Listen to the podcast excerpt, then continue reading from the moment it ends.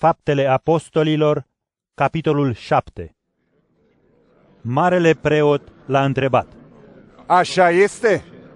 El le-a răspuns. Fraților și voi, părinților, ascultați. Dumnezeul slavei i s-a arătat părintelui nostru Avram pe când era în Mesopotamia, înainte să se stabilească în Haran, și i-a zis, Ieși din țara ta și din familia ta și du-te în țara pe care ți-o voi arăta. Atunci a ieșit din țara caldeilor și a locuit în Haran. După moartea tatălui său, Dumnezeu l-a strămutat în țara unde trăiți voi acum.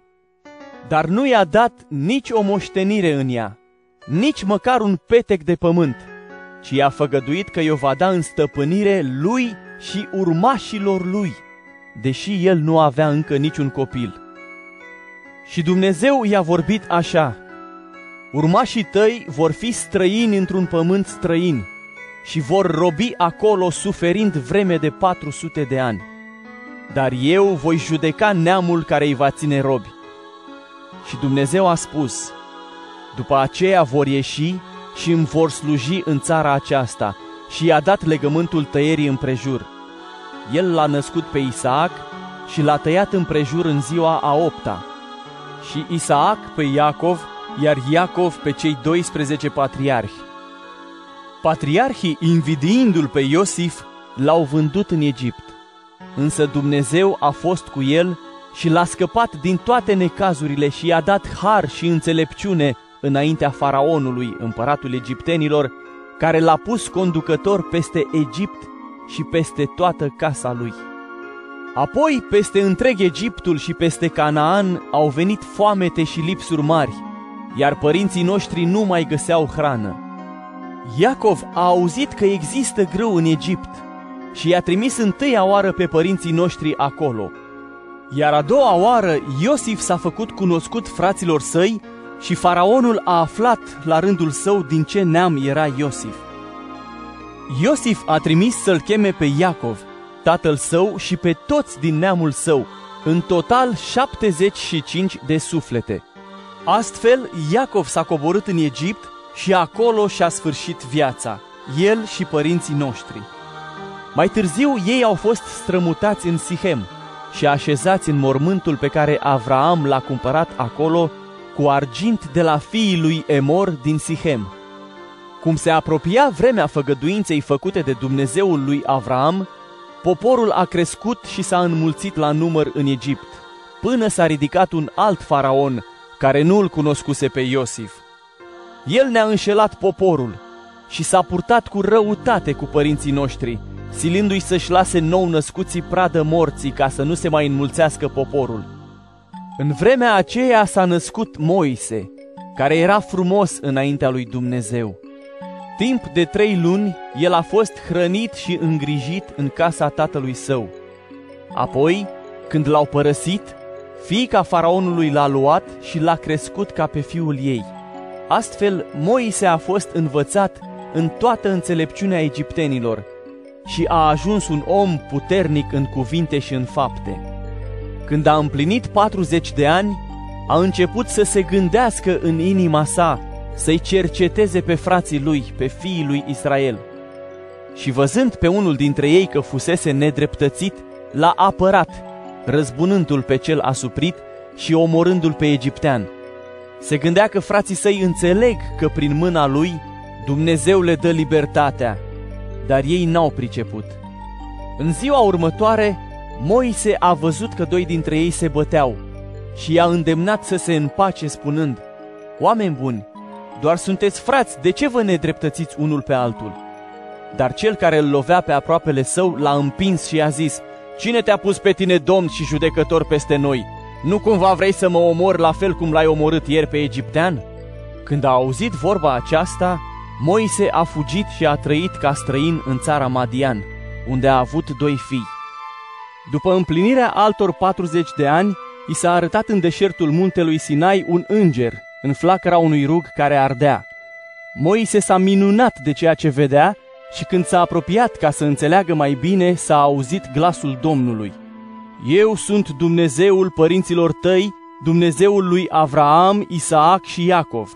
Atunci Moise a început să tremure și nu îndrăznea să privească. Domnul i-a zis, Scoateți încălțămintea din picioare, căci locul pe care stai este un pământ sfânt. Am văzut răul suferit de poporul meu în Egipt și am auzit geamătul lor și m-am coborât să-i eliberez. Acum vino să te trimit în Egipt.